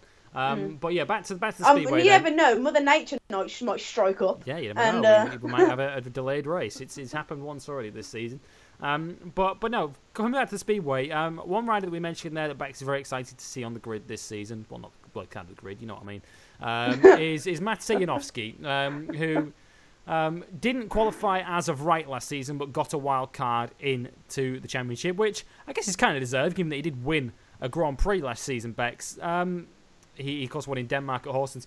I mean, Didn't actually win a final though. didn't win a final, but won the Grand Prix um, Mm. by kind of, kind of out of Default. default. Really, he was the top scorer when it got cancelled, if you like. Um, but what do we think of him this season? He, he, he started the season really well last season, then it kind of petered out for him. I guess the task for him is to try and avoid that happening again.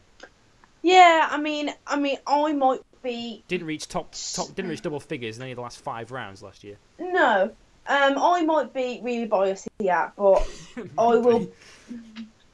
Yeah, that, that's a lie. That's a lie of the century, isn't it? I am going to be completely biased here Yeah. because I really like Maciej Janowski, and I think on his day he is one of the best riders in the world. He has proved that. He's won a Grand Prix. He's won the World Cup with Poland. He captained Poland.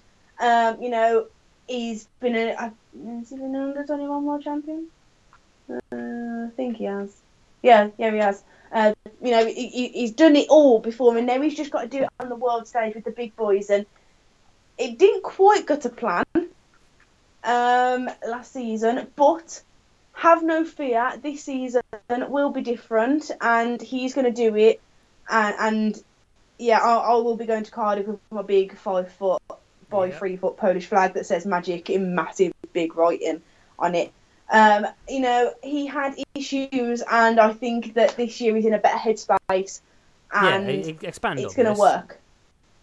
Okay, um, so he is now ready to rock and roll. He has released a statement um, saying that last season was not so good for me, and I have already forgot about this. I am focused on preparing for this season.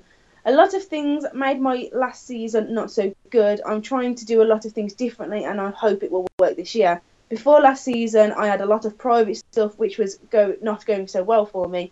It hit me a lot and gave me less motivation, but I think I will have that motivation now, which is good enough for me because quite Yeah. clearly, whatever was going on, Yeah, it means It's he's back on over. if nothing else. Um, but, but um, he's um, yeah, he's Uh, no for, for fewer outside distractions for uh, for Yes.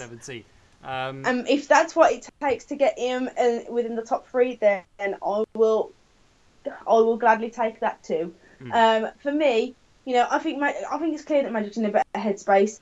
Bar the fact that he decided to go motocrossing a few weeks ago Hmm. and break his collarbone, Ah. uh, which meant he missed the Darcy Ward meeting that I spoke about earlier.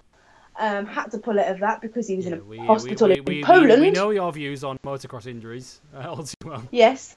Um, other than that, you know, he's in a completely different headspace now. He's actually finally brought out his own merchandise that he's selling to his fans. He's been promising this for like two years, and he's only just brought it out. I think, you know, he's sort of making the inroads now, and he's made the changes that he needs to. So, um, and no, I've not yet bought the merchandise, but yes, it is on my list when I get you've paid already at made midnight your tonight. You, you don't need to. I Um, have made my own actually. Yeah, that's true. But um, but I, yeah, I was so, impatient. yes, yes. Just to just to wrap up then, because I'm I'm actually sat looking at the betting odds at the minute for the uh, the outright world champion. Um, for 2017, if I, if I was to put 10 of my hard-earned pounds on it, first of all, if I was going to put it on Maciej Janowski, I get 25 to one um, for him this season. But if I was going to actually look to win some money this season, where should I be putting it? If you were gonna win, if you if you were gonna win some money, or if you were just gonna like go with the, the odds-on favourite, Um, no, who do you, who do you see as your champion? who do I see as my champion? Oh man, injury permitting, Emil Sayfutdinov. Oh wow, he's well, he's seven to one. He's fourth. He's co fourth favorite at the minute. Um, to give people the full list, um, Doyle and Woffinden are co favorites, four to one each. Um, then Zmarzlik at five to one. Sayfutdinov and Hancock are seven to one. Uh, Chris Holder is twelve to one. Dudek and Pedersen fourteen to What? one. Um, Iversen twenty to one. Janowski, Vaculik, Pawlicki, Zagar, Lindgren, and Lindbäck are all twenty-five to one. Who on Christ's earth has put them odds together? Uh, well, it might be Dre because I'm looking at William Hill. It probably wasn't Dre. Mate, you ain't gonna be in that new shop him. for much longer if I've got anything to do with it, considering their odds. Yeah, let, us ring him up. Uh, no, no, I'm joking. Um, yeah, those those are your betting odds from William Hill, um, official bookmaker of Motorsport 101. Uh, no, I joke. Um, but yeah, that's that's that's the uh, that's the way it's, it lies at the moment on on on on the old betting website. So if you Okay, get, so mine, mine would be Yeah, who's your value pick? Okay, so Emil Sayfutdinov, North to champion. Bartek Zmarzlik second.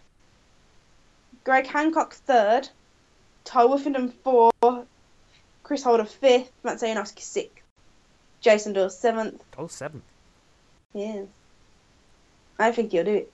I hope he does. Mm. I hope an Aussie wins it in the final round. Yeah. So that that, that leaves Doyle or Holder.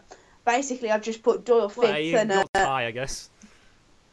Oh, Chortle. you're gonna be burnt alive if you say that. Well, I was going to say we've only got one Brit in the field because no Chris Harris this time uh, in 2017. But I, I guess you could, could almost argue there aren't any. Um, but yeah, um, but that, that that's the way. I works. argue that when I'm off air. Yeah, yeah, we'll um, yeah, we'll we'll save that one for a future show. Um, Speedway Grand Prix Series, as I mentioned, gets underway in a week's time as you're listening to this Saturday night, April the 29th, and it's all live on BT Sport. Um, so if you've, already, if, you, if you've already got that for your MotoGP subscription, then um, you don't need to change anything. MotoGP, MotoGP and Speedway GP are all in one place. Uh, with that, let's look ahead to this weekend and uh, the MotoGP uh, World Championship resuming for round three. Um, and the uh, Grand Prix of the Americas at COTA in Austin, Texas, Bex. And Marc Marquez holds the uh, record at the moment for most wins around there. He has four to his name. You and I are tied with the rest of the world on naught um, because Marc has won every single Grand Prix to take place there. Um, and to pose the question that you dared me not to pose before we started this show, um, given that he's so far behind in the championship, what on earth happens if he doesn't make it five? Um, hell will freeze over, the sky will fall down, and I will cry a lot. Yeah, there's, there's, some serious pressure on him here, isn't there? Uh, I mean, it's. I mean, we. He's. It's still early. It's only round three of eighteen. Yeah. But Maverick Vinales has won two out of two and taken fifty points. Marc Marquez has thirteen points, having crashed. Sorry, he has eleven. He was fifth. Um, he, he's, he's he's way off the pace. In other words, in the championship. And this is his kind of bank around, isn't it? This is the venue he always wins at. Yeah. Um, This is so- the one that if you need something to kickstart your season Yeah. and get you on the right track, this is where you go for Marc Marquez. This is your smack this at the wallet. There's 25 points in the bag. So am I being too dramatic to call this a must-win? Nah, You think a it is little a bit, must-win? but nah. Yeah, it's got to be a must win. You can't let you can't let Maverick Vinales get 75 out of 75. No way. Hmm. Like I am the most avid Marc Marquez fan in the world. To the point where someone walked into my pub yesterday in a Repsol Honda top that had 26 on it, and I turned around and said, "Weren't you wearing your glasses when you brought that shirt?" Hmm. Which he found highly hilarious. Um, no, because he, he loves Marc Marquez too, and obviously I like Marquez more than I like Dani. It's not that I don't like Dani, but I just like Marquez more. And he found it highly hilarious, and we stood there for like two hours chatting about everything uh, to do with the motorcycle world. Um, but I thought that was quite quick for me. Um, but yeah, if if Marc Marquez does not win this, um, oh man, literally, I, I don't. Sounds I think the world's out. just going to go into shutdown Yeah, because, no one's going to know what to do with themselves. Like it's it's the shock we're at Texas, shock there's a Marquez win. Like that that's what you get. yeah, that's it. That's like going shock we're at Donington, shock there's a shaky double or, or a Sykes double or do you know what I mean? It's it's just Yeah. Or an Alex Lowes fall off. Like we get. It's just what we get. It's what it's, what- it's Yeah, the things I'll line like that you that knock we do. But no, he's he um he yeah he's he's never lost in America since his one two five days. Um, it, it goes even further than that. He's ever since he was um, a one two five CC rider back in sort of 2010. That was the last time he hasn't won a race that took place in the United Oh. States, and um, that was Indianapolis. Um, so that's the kind of winning streak we're talking about here with Marc. And it's for me, it's not so much the the effect it'll have on Marc if he doesn't win there, because I think he'll probably just shrug it off and bounce back. That's kind of what he does. He doesn't really let disappointments affect him. But can you imagine the confidence boost that Maverick will take from this if he can beat Marc Marquez here? Yeah, it's scary to think. And he's pretty confident as like it it. is. Yeah. Uh, Yeah, I mean, um, uh, in terms of the pre-race previews, a lot of people are teeing this up as Maverick versus Marc, in that we're finally going to get the head-to-head between the two that we haven't really seen yet. Uh, given that Yamaha have kind of dominated, well, they dominated in Qatar and they ended up dominating Argentina because Marc fell off ahead of them. Um, Mhm. Will Valentino Rossi fit into this? He's had a bit of a nightmare in the first two rounds, yet somehow salvaged two podiums out of it. Um, he says in the run up to this weekend that he's got an account to settle um, with uh, the Circuit of Americas, which I think is sort of roughly translated to say he's got a score to settle with it because he crashed there last year. Um, how much longer can Valentino Rossi afford to just struggle desperately and then just magic a fix come Sunday? Surely he's going to have to get to grips with his Yamaha eventually. Oh gosh, yeah, he's going to have to start sorting it out soon. Um, personally, I just hope Rossi takes the back seat and lets them pair 48 because it could get messy otherwise. Mm. Um, it's going to be a bloodbath, Yes. if, if I'm completely honest, because Marquez ain't going to give an inch. Maverick Vinales needs to prove a point, and Rossi just don't care because he, he's Rossi. So if, if you got the three of them going, I don't. I, I probably won't be watching because I will have probably had a heart attack somewhere, Hmm. and um, just just someone let me know if he crosses the line safe. That's Yes. all I want to know. If if, Um, if, if, if MotoGP then is going to be a bloodbath, um, I guess Moto three, uh, given the location, should be the Texas Chainsaw Massacre. Um, Yeah. it's going to be it's going to be chaotic. Uh, we've got a bit of an explanation to give our listeners, Bex, because of course we previewed the Moto three season uh, about a month ago. Um, Yeah. Our title ti- uh, tips. Yours was Bastianini. Mine was Bulega. And Bulega. Bodega, and to this Sorry. date, neither of them. Yeah, we're still we still haven't grown up, so a month on. Um, but um, to this date, neither of them have scored a point. Not a sausage.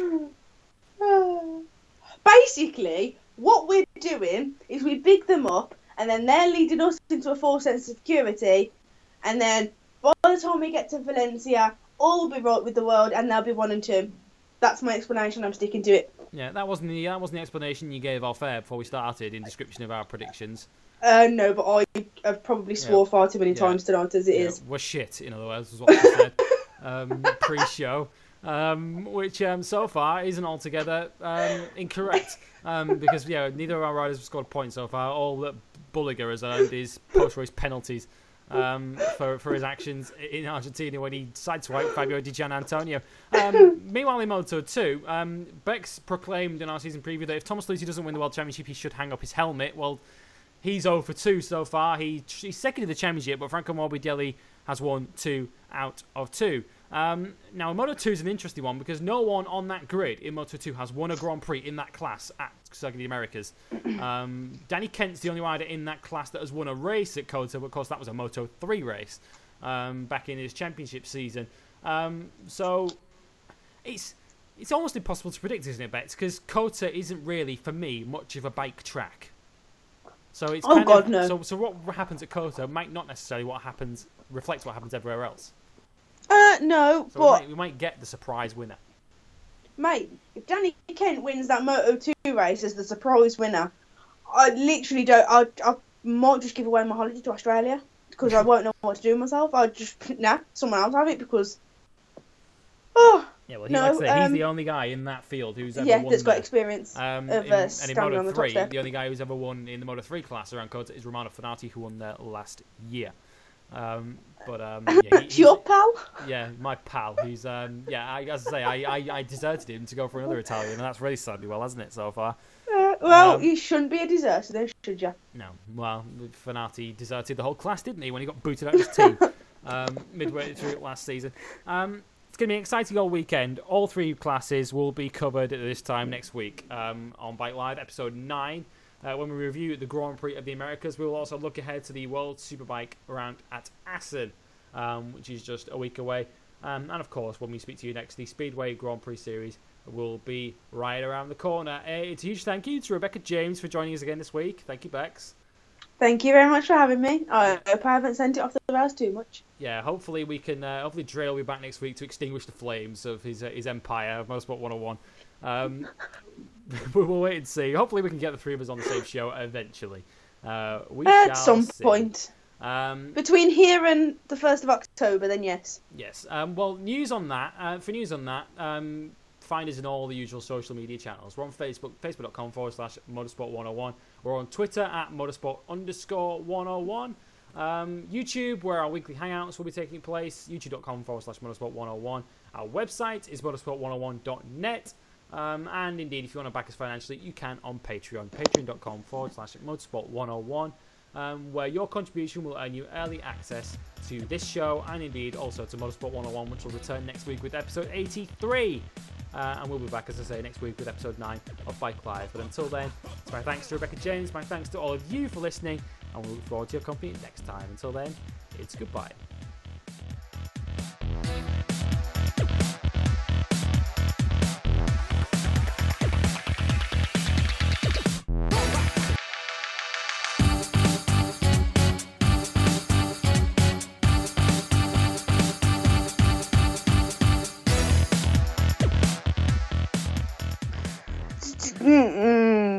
Don't, do not say those words of what if he doesn't win here because he will.